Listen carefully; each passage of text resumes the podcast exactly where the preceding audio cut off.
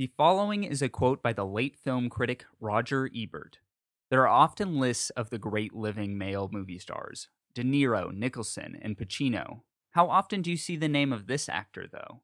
He should always be up there. He's daring and fearless in his choice of roles and unafraid to crawl out on a limb, saw it off, and remain suspended in air. No one else can project inner trembling so effectively, Ebert adds. He always seems so earnest. However improbable his character, he never winks at the audience. He is committed to the character with every atom and plays him as if he were him. You might guess that this quote pertains to Denzel Washington or Daniel Day Lewis, but that's not the case. In actuality, the actor Ebert was referencing would go on to star in such films as Bangkok Dangerous, Drive Angry Shot in 3D, and Ghost Rider 2 Spirit of Vengeance. We're, of course, talking about Nicolas Cage. On this podcast, my co host and I are going to be exploring the latter half of the esteemed actor's filmography. Welcome to Contemporary Cage.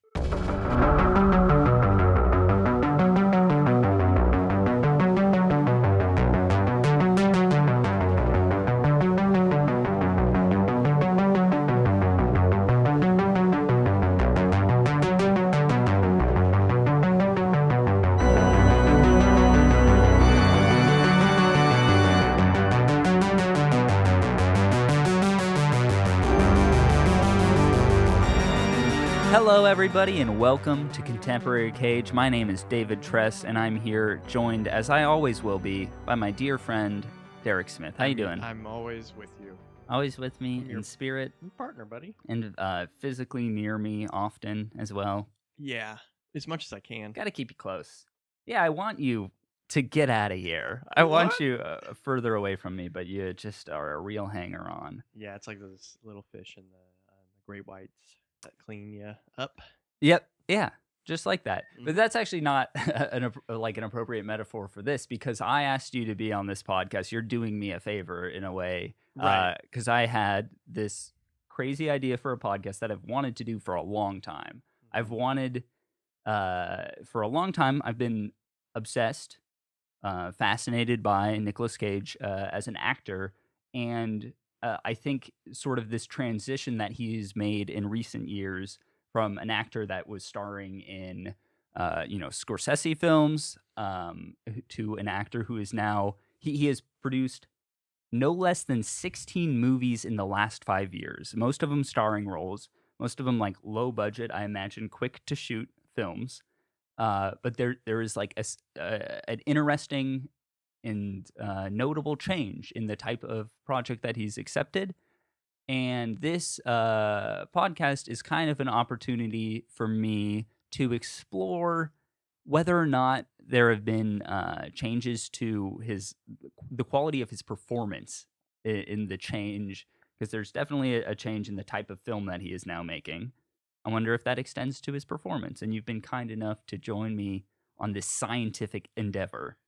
Yes. Uh, and I think you pitched it to me so well because the world seems to be obsessed with Cage, but not in the way that you are. Yeah, totally. I think that there is a, a portion of the internet that um, kind of uses him as the butt of a joke, and like a lot of people that see uh, his really ma- manic performances as just like, oh, this is just bad acting. And I, I never had that uh, experience. I think that Ebert's quote, while I don't agree with it wholeheartedly, I don't know if I would put him as one of the great actors of the last 20 or so years. I, I do think that he does something that very few other uh, actors, performers do, which is uh, portray these characters that have these manic qualities and commit to them in a way that's really entertaining uh, and, and and really engaging. Um, and, and he he he isn't ever just being like crazy for crazy's sake. I feel like there's always legitimate Well, motive Well, uh, or or drive. Yeah, maybe Yeah. y- you know. Uh, well, so this is the thing. Um, the the movies that I uh, became a fan of Cage for, like um, uh, like uh, Raising Arizona, Leaving Las Vegas. Um, I'm blanking on the David Lynch film that he's in, A Wild at Heart. mhm. Um, like those per- Nick Cage performances feels so authentic and genuine, and th- also just like a fully realized character. Whereas some of these later films, it, it seems like he might feel a little more inspired going into it, one scene versus another, and he's like, Mhm. "I'm gonna make this bold choice for this moment," and then he kind of forgets about that maybe that well, he did that. He's he's a hell of an actor. There's no lie. And you know, let's just this isn't the podcast about how we're gonna gush about how much we love him. Yeah, totally. This isn't the podcast about how we're gonna talk about how bad he is now. no, It in a in a world of alternative facts. Yeah. If I may be so bold to say, perfect. it's hard to get a grip. This is science. We're Ye- gonna absolutely. explore the pop culture phenomenon that is the American actor of Nicolas Cage. I've always had a lot of uh, respect for super niche scientists, the person who like goes out into the world, the the plant biologist who says, "I want to know everything about this specific um, type of grass that Mhm. exists," and they Mhm. dedicate their entire life to doing that. We are doing that with uh, Nicolas Cage performances. We are Mhm. doing the deep dive Mhm. into this uh, weird niche that people, I think, a lot of people are ignoring too because so many of these movies are just critically panned. Even myself, it's hard to think the last time I, I gave Nicolas Cage the time of day in terms of thinking about him and his performance. He's just kind of there. Yeah.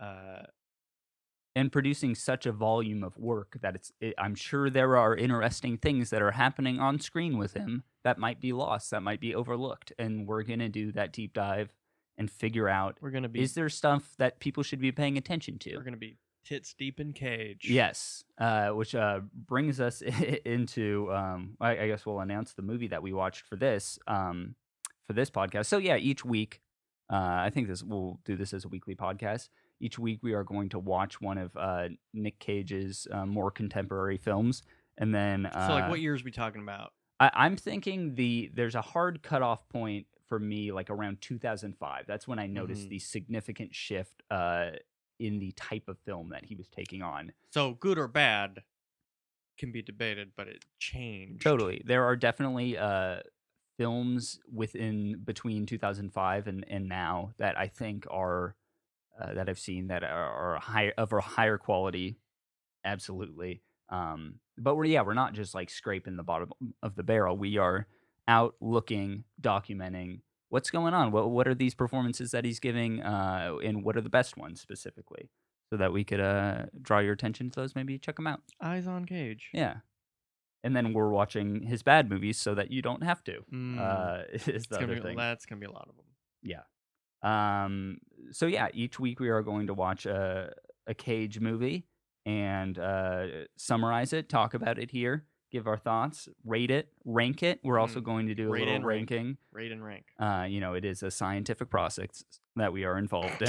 a sci- just stroked out scientific process that we are involved in. We're scientists. Uh, yeah, we have a very um, complicated, in-depth rating scale, ranking scale. Mhm. We'll get into that a little later, But but no, seriously, though, David really, really um, kind of uh, poured over how he was going to rank it and rate it. yeah, It's very simple, but it meant a lot to him that we got it just right. And what did we land on? well, yeah. Well, what is the appropriate barometer to judge these um, movies by? And so the uh, rating system is going to be uh, a, a three-point scale. Mm-hmm. Uh, He those lands on one of these three points. yes. Uh, the movie is either going to be good, good, Mm. which just means hey this is a well made well acted film Good that move. is a this is just a good film Good flick. yeah uh in between that and then the bottom is uh good bad which means this is a bad movie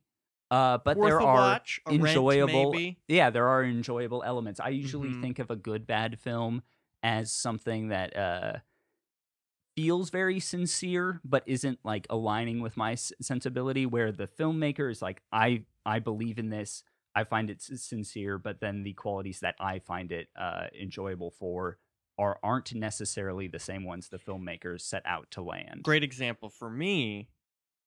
It's like a movie you enjoy, but you just can't recommend it to people. You'd feel Mm. wrong about it. So, Yeah. like, um, I l- had a hell of a good time watching the Warcraft movie. yeah Uh, I- so much fun. me too The nostalgia of playing WoW with my friends. Yeah. It was just a good old time. The the problem with you and me though, and that very bad movie opinion is that we earnestly like that movie a yes, lot. but I would. The thing is, I'd never recommend it to people. If That's people are like, "What's a good movie?" I wouldn't recommend. Oh, you gotta see Warcraft. That's what makes it a good bad. If you take it, yeah, exactly. If you take a more analytical uh, perspective and are like, Objective. uh, dude, I just there there are things in this movie that they fuck up that are mishandled and poor choices in filmmaking. But as a whole, I really enjoyed it. There's oh, we could do a whole going on podcast on the Warcraft movie. Yeah, um, but we won't Yeah. unless Nick Cage stars in Warcraft 2 Oh my god. as Cho'Gall. if he he would be such a good Cho'Gall. Both heads, CGI two Nick Cages, yeah. just freaking out on Oh, that'd other. be so good because, like, uh, in this movie, uh, we won't reveal the title just yet. Keep you waiting. wait, wait, wait, um, wait. We gotta say the last tier though. Oh yeah, sorry, we don't want to. Yeah. Don't get ahead of ourselves. Um, the last tier Bad, bad. Is bad, bad, which is just We all know what this is. yeah, it's a bad movie that doesn't have like any real redemptive qualities. It's Mhm. just like a bad movie that's painful to watch. Um, and you know we'll probably get a couple of those. Uh, hopefully we get more on the other two points because that'll mean this is more fun to talk about and watch for Derek and I. But uh, the truth is, we're gonna get some bad bads. Yeah. Uh, and we need to have a point that accounts for that. So tho- that's the uh, rating scale and the, the ranking system. uh, We are just going to keep a running list, uh, and at the end of each uh, week, after we summarize our feelings about the film, after we give them uh, our rating, we are going to decide where this film now lands on the larger list of Nicolas Cage films that we get a big accumulate. board or something. so Yeah, we'll get a- a running accumulate tally. quick. Yeah. Um, but okay, that's great. We had to all do all that at the top of the show, but now we get to move into the meat, into the fun stuff, baby. Right in between them bread slices into the lunch meat. Yes, into the Mhm. stuff that you really want in that sandwich. Throw those pieces of shitty bread out the window and eat that lettuce, eat that turkey. Eat that turkey, Um, but don't get sleepy. so the next uh, segment of the show is going to be a fun little segment called Cage Facts. What are these fucking iguanas doing on my coffee table? There ain't no iguana. Yeah, there are. There ain't no iguana. What the fuck is that? Fucking iguana. This segment, uh, I'm sure most of the uh, listeners are familiar with the game uh, Two Truths and a Lie. We are going to take that model uh, Mm. of a game and apply it to Nick Cage trivia. Nicky Cage. And, and I'm definitely, uh, I think I am currently the resident expert on Nicolas Cage Yeah. between the two of us. You're, oh, definitely. you've paid a little less attention to the man, so I'm going to. But I will say, both of us have a slightly personal connection Ooh, yeah, and I think to Nicolas Cage. we, we do, yeah, and that's like sincere. We're not even saying that jokingly. It's yeah, not even and like, and it's not as intimate as you may imagine at all. But or it may be. I think we should uh, reveal these uh, later on in the show's arc. But uh, Mhm. let's just tease that and then move on to mhm. uh, cage facts. okay. um, so yeah, I'm going to read three different facts. Mm-hmm. You have to tell me, or or three different uh, statements uh, about uh, Cage. One of them will be one of them will be an alternative fact or Okay. a, an A lie. untruth. Yeah. and you can let me know which you think is. and these are just about him the false personally, statement. or yeah, they're all pretty self-explanatory. Okay. So the first one is Nicolas Cage once woke up in his house in Orange County in the middle of the night to find a naked man eating a fudgesicle in front of his bed. Mm, that man was Martin Scorsese. Yeah. You want to be? true You want to be in a movie, kid? Go put you in one of my pictures. Uh, okay, go on. Number two I don't. I don't know about that one. has a large room in his New, or- New Orleans mansion that serves as a museum for props he's kept from his films. Mm-hmm. And the third is took his stage name from the Marvel character Luke Cage. Okay, so right off the bat, the shrine to his movies. Number two, More of like a curated museum, like just like a curated space. I think that's. I don't know a lot about Cage, Mhm. but I have heard some stories. They might not even be true, but it seems like he's kind of a self-serious guy, Mm. and I buy that he would do that, especially in a house that he doesn't live in all the time, a cool New Orleans house, and be like, "This is my Nick Cage room." Yeah. that's got to be true. Yeah. Uh, okay, so then we got the naked man with a fudgesicle, hmm and what's the third one? The third one is that he took his stage name from the Marvel character Luke, Luke Ca- Cage. Cage. What's his real name? Uh, he, he was a Coppola originally. Oh, that's right, of course. Nicolas Coppola. He's Nicolas Coppola. Didn't want to ride on that Right. family's coattails, so he changed it. A very admirable thing that a, a lot of people don't do. So, okay, two reasons why I think the Luke Cage thing might be the lie. One, it's coming from you, David. So if you had to make one up, of course it would be comic book related. Mm. Two, Metagaming it a little bit. Two, I like that. that fudgicle story is a wild story, and there's nothing celebrities like to tell more than wild, funny stories. Mhm. I can see him saying that sentence On a and then- Letterman appearance or Mhm. something like that. and just giving us a look like no more details needed. yeah. on the cage. It's crazy. Um, Orange County, I don't know. He lived in Orange County. I know he's a Coppola, so he lived in Northern California. Don't know about that. How many houses this guy got? You know, if especially if the second one's true. Yeah. I'm gonna go. Well, you know, he was in Kick Ass, so he probably does like comic books a little bit. There's got to be something to him about that. I'm gonna go number three is a lie, just so that if it is truth, I may have a little more respect for the man. If it is a lie, you know, I nailed it. So Mhm. win win. Okay, you ready? What do we got? You are incorrect. Oh my god. Number two It's the was the, shrine? lie. He does not have a museum of props in Okay. his New Orleans um, mansion. That's not true. Mm. The other two are true though, which I think is cool as shit. I didn't know prior to uh, doing the research and like picking the facts that I would choose for this segment. Mhm. I didn't know he got his name from Luke Cage. I think that's cool as hell. That is cool. It's Yeah. not so cool that he has like a, a little shrine of his movie props. He But doesn't have that. oh, that's the lie. Yeah, that's what I said. so that's that's the that's the falsehood. That's the alternative fact. okay. Okay. So he did have New a Orleans, stalker yeah. He doesn't have enter his much money. house. Okay. Yeah. He did have a A stalker. stalker. Yeah, who ate a fudgesicle over his bed. Oh my god, like breathing over him or like standing? Uh, at the foot of his bed, Oh my god. nude, Oh. consuming a fudgesicle. what did he do? Oh. you you gotta get out of here, man. That's a great, I can't great do it yet. Yeah, we're, gonna, we're- we're gonna bring him in eventually. Yeah, we um based on our personal uh, connections that we sort of alluded to earlier, we uh, have gotten him to promise to appear on the podcast. But he's not here right now, and we're Yeah. not going to do an impression that's disrespectful to an actor. This is a scientific process. Yeah. Uh, but he, he will be in eventually. And he's gonna blow your tits off.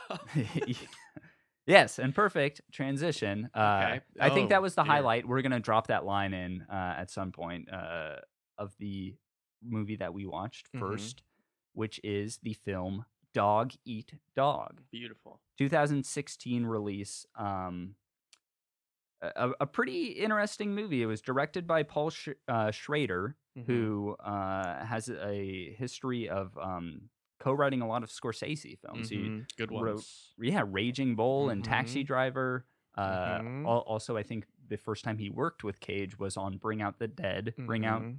Bring Out Your Dead. I think it's Bring Out um, the Dead. Bring Out Your Dead is Monty Python and the Holy Grail. Mm, yes. Uh, yeah. So, um, a pretty interesting uh film. Here, let me read a brief synopsis of the movie. Oh, please do, because it's really hard to follow. Yeah, um, so Dog Eat Dog, a delusional ex con rejoins his unhinged former partners for one last job kidnap the baby of a mobster's enemy for ransom. This is a, a film. To be fair, that does not happen until halfway through the movie. Yeah, I feel like Paul Schrader kind of wanted to make a Goodfellas style um, movie where it is like sort of disjointed, uh, unconnected storylines involving a cast of, of, of criminals. Mhm. Um, because there is really one of the things about this uh, movie, I don't want to give away what I'm going to give it, is that I feel like Paul Schrader had a had like a crisis of identity for this movie throughout the production. I feel like there are maybe five tonally different films in this one film. Mm-hmm. It's really all over the place. And a crazy stinger at the end. Yeah, like the uh the opening scene and the ending scene I feel like are tonally consistent actually in some ways and the mi- like middle section feels like a very different movie. And it Mhm. opens with uh a super crazy scene Willem, yeah. The opening of that film is probably the most maybe enjoyable. It's a great opening sequence. Yeah. I think it sort of got all of us on board. We were skeptical of this film. Uh, Mhm. so yeah, really quick, this film stars Nicolas Cage. Uh, Willem Dafoe is a supporting actor, and then uh, a man named Christopher Matthew Cook. Uh, But, but Cook and Dafoe really seem like the stars, and Cage feels a little bit like support. Honestly. yeah, totally. He kind of takes a back seat, uh, which is a thing that I think we'll run into a lot with these movies. Is that he, you know, I feel like some of these movies might have only gotten him for like three days, and then just shoot that and put him as the top billed actor, Mm-hmm. even though he's in the movie for 15 minutes. Mm-hmm. Um, yeah, and I, I guess I was reading about uh, the production of this film, and Cage had to, I think he like gave Willem Dafoe a hundred thousand dollars to be in this movie, like Oh, outside dear. of the actual uh, budgeting of the film, um, because he really wanted to work with Willem, Mm-hmm. which makes sense. One of the first things we thought was like, what's Willem doing in this? and he's great in it. He is great. He- Willem Dafoe, like, especially with what he's working with too. Like, uh, yeah, he, he couldn't have made it work out better. He's just a talented guy. Yeah, so yeah, the movie is sort of uh it, it starts um, with a scene of him killing uh I think his ex-girlfriend and her daughter. And it's a Mhm. really weird sort of uh drugged out scene. He's doing a lot of cocaine throughout it. Uh and there's like really interesting uses of light like it's a very uh well, the color is madness. They Yeah. colored it like I guess it's highly saturated pink and purple, like all over the skin tones and stuff. Um, and it changes once the the ex girlfriend and the, and the daughter get in there to be a little bit more realistic. But then, you know, he's got like some. It was actually one of the cooler uh, visualizations of someone tripping Mhm. that I've seen, where he's like looking at in himself in the mirror and just having a really great time watching like these weird ripple effects of his face and stuff like that Yeah. um because so many movies have done drug scene you know Yeah, it, I mean, it is interesting, and I feel like Willem is a good actor to have uh, in a scene like that. But it also does kind of feel like the AV Club nerds from your high school were just like, "Let's get fucking wild on these effects, dog." Yeah. it's just like a pretty. i i I think you said, uh, "Oh, they've got like the photo booth app from yeah like their Apple." mac when you everyone's done that you get your mac the first day and then you put the photo booth on you and your friends have big eyes and you Yeah. go ooh you just open and close your mouth for 20 minutes straight and Mhm. laugh hysterically. Um, but the the tipping point in that scene which i feel like is a microcosm for the whole movie is that she like finds some porn on her computer yeah, and it's like first of all if she has been with mad dog this character who is just doing cocaine and heroin mid conversation yeah, he's like the most deplorable person ever. That is, and you know him intimately somehow like that's the strange thing that's gonna tip you off that he needs to leave is that he watched some porn on his computer Mm-hmm. like and like the whole movie kind of has these disconjointed like does that really even make sense if these were real people and this is a Right. real situation not a lot of like logical follow through or it's just like oh yeah let's really like test this thread and make sure that like it'll pass like a logic test before implementing it and shooting it in the and film. so it just gives way for an excuse to get some real graphic crazy like gratuitous violence yeah i mean yeah he kills a, a woman in cold blood and her child uh in the opening sequence of and he's such a nightmare about it like he's like that horrible nightmare you have as a kid where someone with a gun is like slowly walking up the stairs you know Yeah. like just a creep and a half Yeah, and so here was uh, like the thing that really caught me off guard uh, about this film is I was really expecting a more innocuous, just kind of like generic action film or generic Mhm. crime film. You know, he's done so many of those, uh, like Stolen, which is basically his Taken and Bangkok Dangerous, are pretty benign this is not that boilerplate action films, and and that's what I was expecting going in here. And then I was like, oh shit, this is like uh like pretty like depraved uh characters, and they're kind of yeah, it was a little gritty, mm-hmm. a little more gritty than I expected. uh, well it almost seemed like uh certain parts of the movie were uh the value in it was the grittiness or Mhm. like the the absurd like gross uh grotesqueness of it yeah, um because it's like dramatic and intense like if you were to walk in on that intro scene as a child and your parents were watching that movie, that is going to traumatize you. Like that's a seriously traumatic. Yeah, Like it's going to mess up your life. It's freaky. totally. And so like, you know, there's something to be said that like in order to garner such reaction, you have to do something well or something Yeah, but like sometimes just like the cinematography there's no motivation for why you would do it like this Right, it I- looks cool or subversive or interesting and gets a reaction but without the context it's just for the sake of it yeah. I like. I think that they are definitely leaning a little bit on shock value and an awareness of like this usually doesn't get uh, put on film. Like we Mhm. we usually d- don't see stuff like this. You know, uh, like a, a child's murder is not usually shown in the opening sequence uh, of a film, especially something that is like it, it's played very like tonally comedic up until like Mhm. that point. Like he's watching a uh, a QVC like special about, or no, it's like a daytime talk show about Yeah. with like a guns right activist talking, and there's like all these little uh cutout boxes that start like it's really appearing. surreal Yeah, it like almost feels like a Tim and Eric sketch Yeah. um, from the jump, and then you transition into this stuff where he's just killing. yeah well and innocence he has like a phone call too that's like gets a few laughs Oh yeah, yeah. The- um, with like a telemarketer mhm. which was really strange. It seemed like they were trying to keep tabs on him. I'm sure it was. Now that I'm thinking about it, because he has a criminal history, and all that probation stuff. officer Yeah. or something. Yeah. Mhm. checking in on him.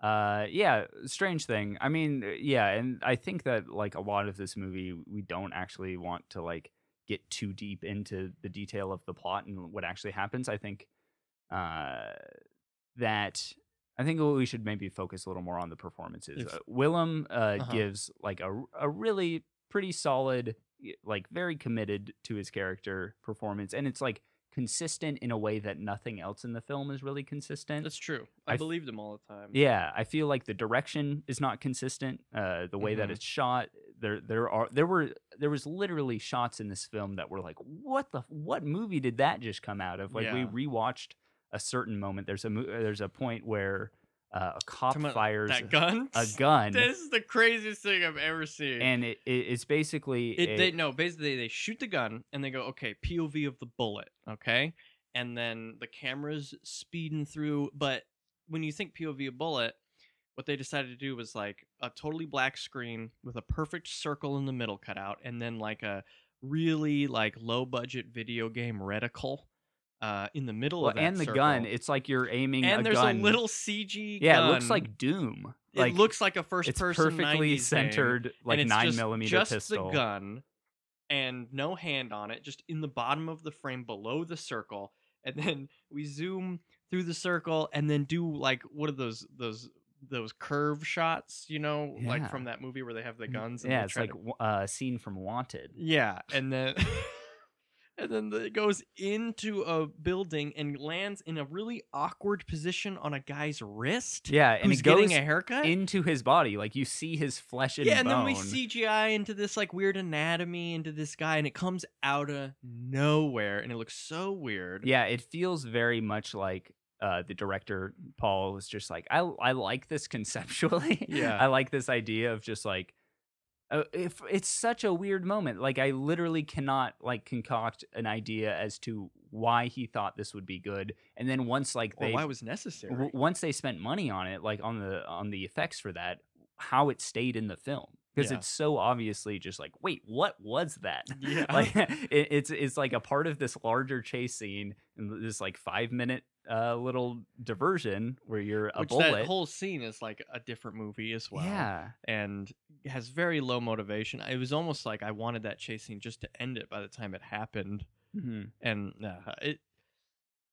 Suffice it to say, I know what I'm giving this movie. it's such yeah, it's such a a tonally dissonant film. It's like a tough thing to enca- uh, encapsulate. Like it's a, a di- it's a difficult thing to summarize or like put into uh into words. Just like the places this film goes, it, it Mhm. goes in so many weird, disparate directions. and sometimes it forces you to go along with it in that like it kind of forces like uh the scene with the mustard condiment fight. Yeah, so they they score big. Th- th- These are basically like some pretty petty criminals that are uh, doing these odd jobs. They rob a stash house at one point, um, make ten thousand dollars, Mm-hmm. and then celebrate in a hotel room by shooting like ketchup and mustard all over. Well, they don't other. do it then.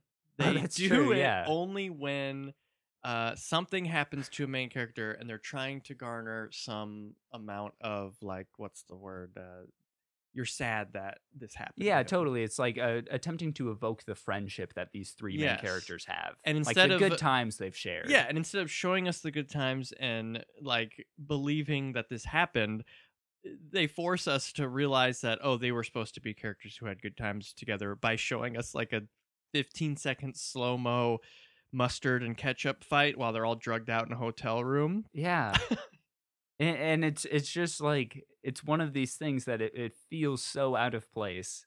It, it doesn't make any logical sense as to like but I mean so that's Willem uh Dafoe's character, Mad Dog, who's Yeah. like looking back fondly on this moment. And I guess maybe that's the highlight of his life. Of that's his what life. he really wants is Or to- that, you know, they're just a bunch of dogs and didn't really mean anything. They're eating each other. Oh. Dog eat dog. yeah, there's the hidden meaning behind the titular name. So if you want to watch a bunch Dog. of ruddy little dogs fighting at each other, this is the movie for you. Yeah. Um. So yeah, Willem Dafoe definitely commits to his character. Mhm. Uh, there's the through line uh of his uh, of his performance, which I think is like the best part of the film. Uh, is Willem.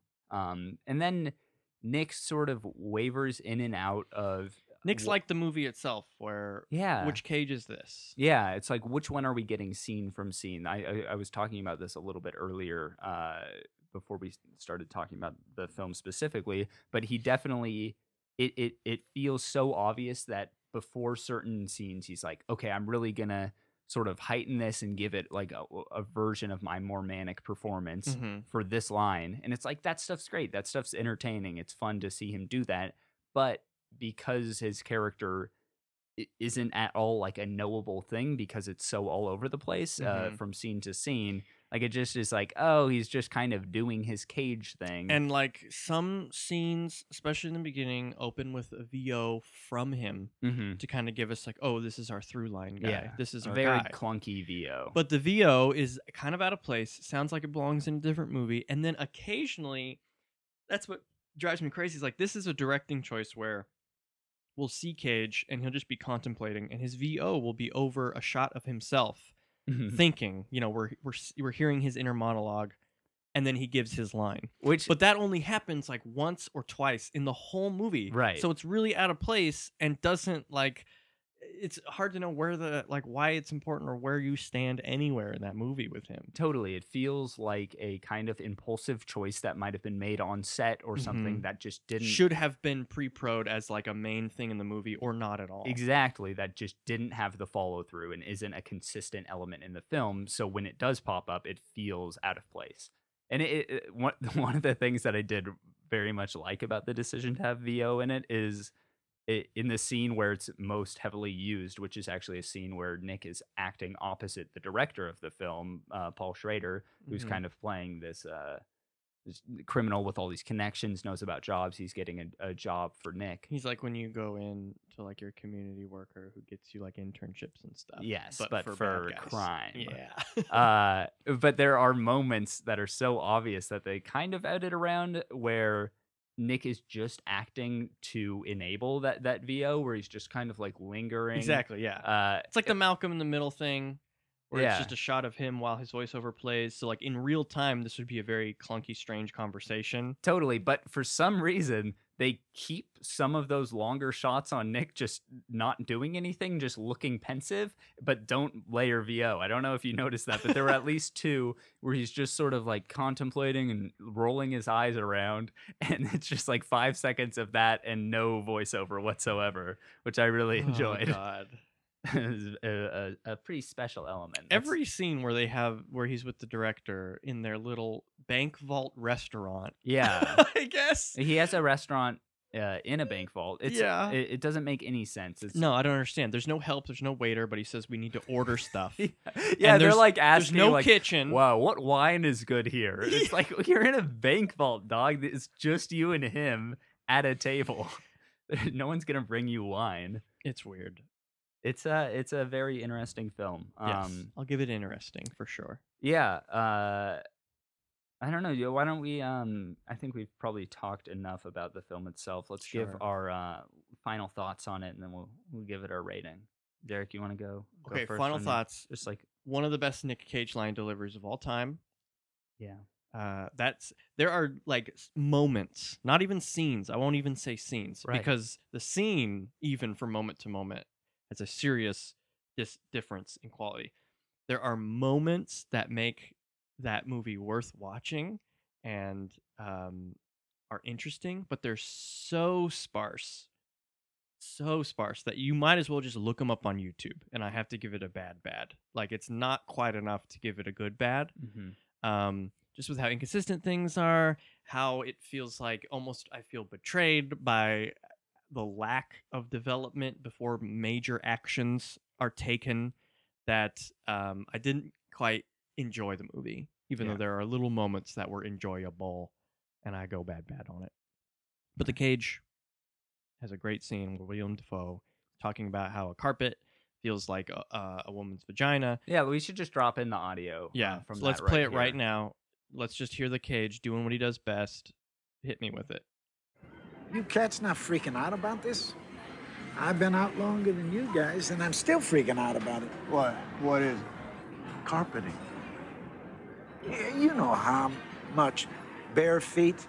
If you had that privilege in your cell and they didn't notice you wasn't wearing your shower flip-flops in your downtime, all you felt was that cold concrete with boogers and jizz on it. And this is like, dig it, man. Come on, man. This is sweet. This is like, like soft shaved pussy. You have been locked up a long time. You know what I mean. Nah, I'll get us a real good gig. I'll get us such a good gig. Take her tits off. Beautiful. That's that's the cage we all know and love. yeah, and that And that's nothing like in the movie. Not only does he not say or do anything like that ever in the movie again, Yeah. but he doesn't look like the way he looks with the sunglasses. Yeah, he's wearing like gas station gunner sunglasses, like seven dollar sunglasses. We uh, immediately when the scene started, we're like, now we got Cage. Yes, he, he's finally arrived. Uh, and it was such a like a sad moment retrospectively because it was like, oh, we had this like brief, sheer like spark of brilliance yeah, in this otherwise very dark, dim world. yeah. Uh, so yeah, um, my feelings on this film, I, I, I was, I, I have to say that I was never bored. I felt like the movie kind of moved along at a nice um, clip, and it was so nuts, and there was so much to think about as far, uh, you know, when you're like approaching it from a more meta level of like what's going on like behind the scenes what's what's the production of this film look like Mm. uh, that I was I was definitely engaged with it, but I wouldn't say that I enjoyed any of it outside of like those uh, few brief moments of uh, Cage and Willem, both kind of doing their things. Just uh, I, I feel like they uh, because this was maybe a little more amateurish of a film set a- and a little more low production they had those moments where they're like, okay, I'm just gonna go bold on this. Maybe they weren't getting the directing notes that uh, led to a consistent performance, but I felt like the actors, eh, Willem more so than Cage, kind of took it upon themselves from time to Mm. time to be like, Mhm. "I I can just elevate this. I know that I can bring my own skill set, uh, my own toolkit. not to say anything against the director, but I do feel like Dafoe did a lot of self-directing. Totally. Mhm, Yeah, I feel like he made uh, a lot of bold decisions that uh, that really uh, that paid off.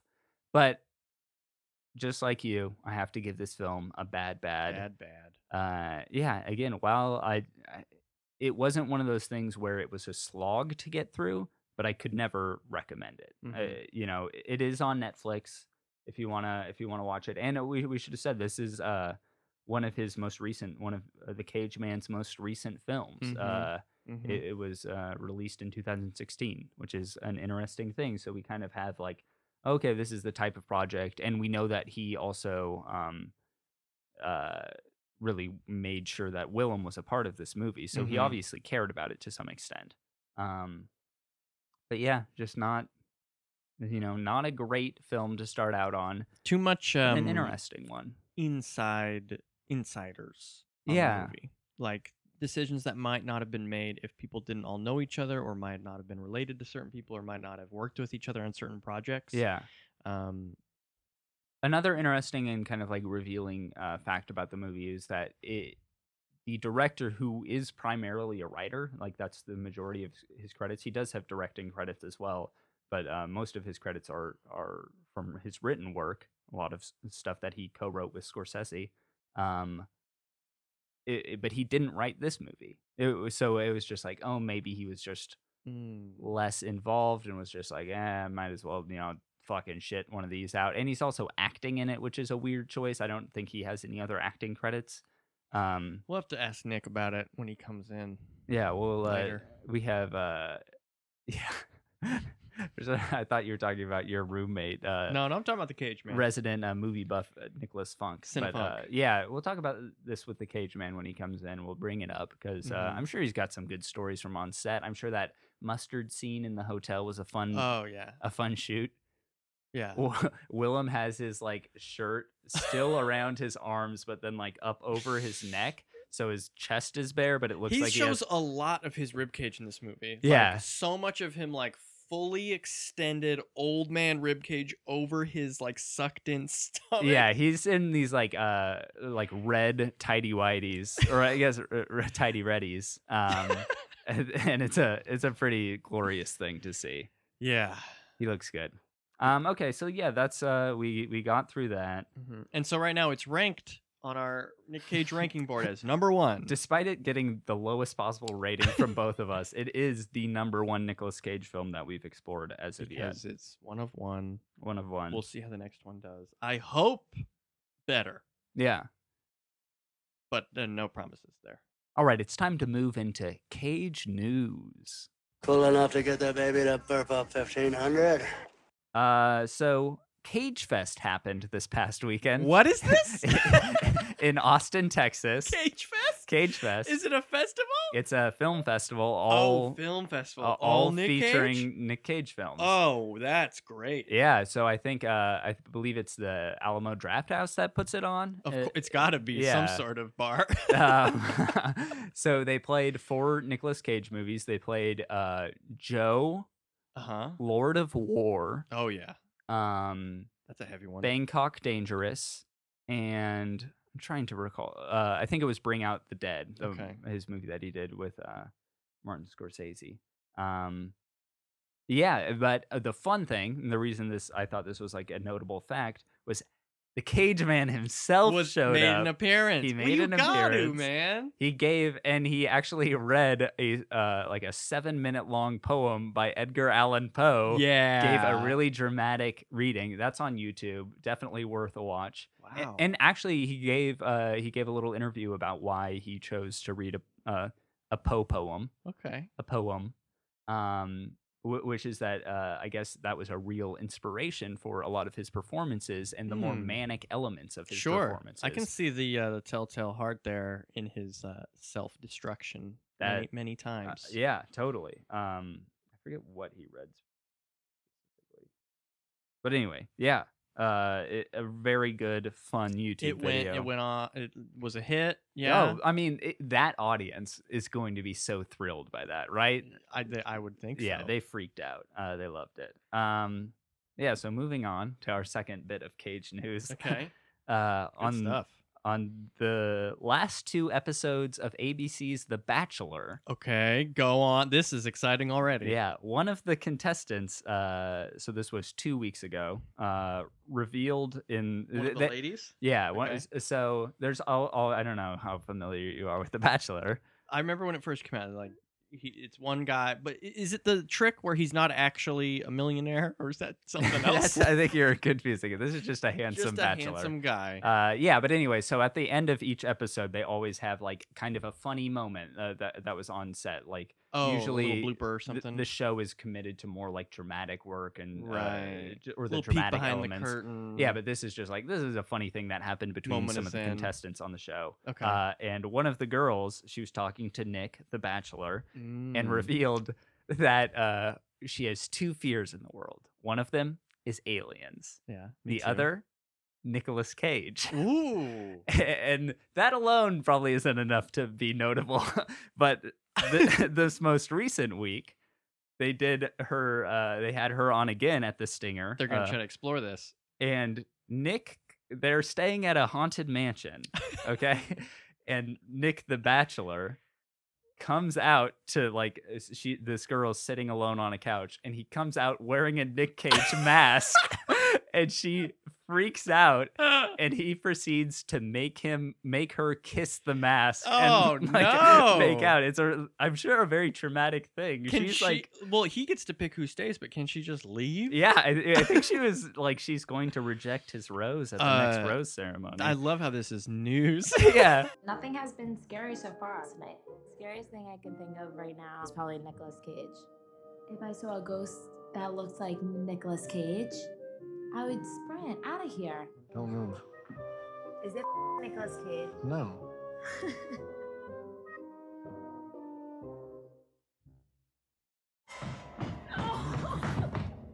Nick put on a Nicolas Cage mask and chased me around the house. Did you make out with me? No, no, no, I really wouldn't. Oh, wait, only Come sit on Nikki's I need lap. to close my eyes. Give me a kiss. Hook This her is up. like my biggest no, no, fear eyes ever. open. Eyes open. Can I go like this? No, all the way. Can I go like this? Yeah, okay.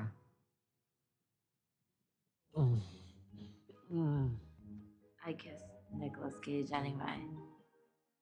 I'm actually turned on.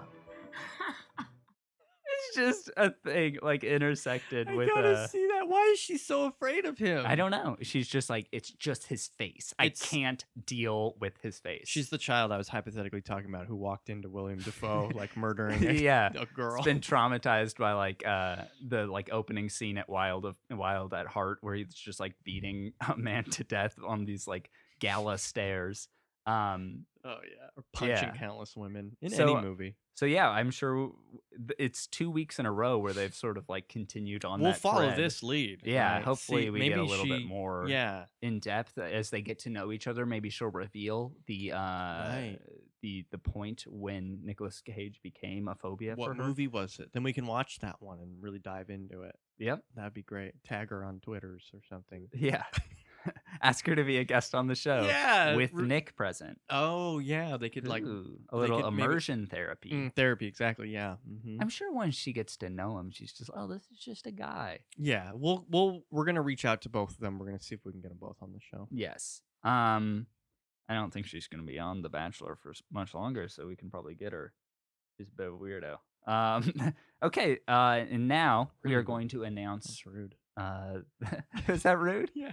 I mean, she's a they just don't. girl. No, she's great, but she they just don't have a spark. There's other people that Nick. How much do you watch? How much of The Bachelor have you watched? I just watched this uh, season.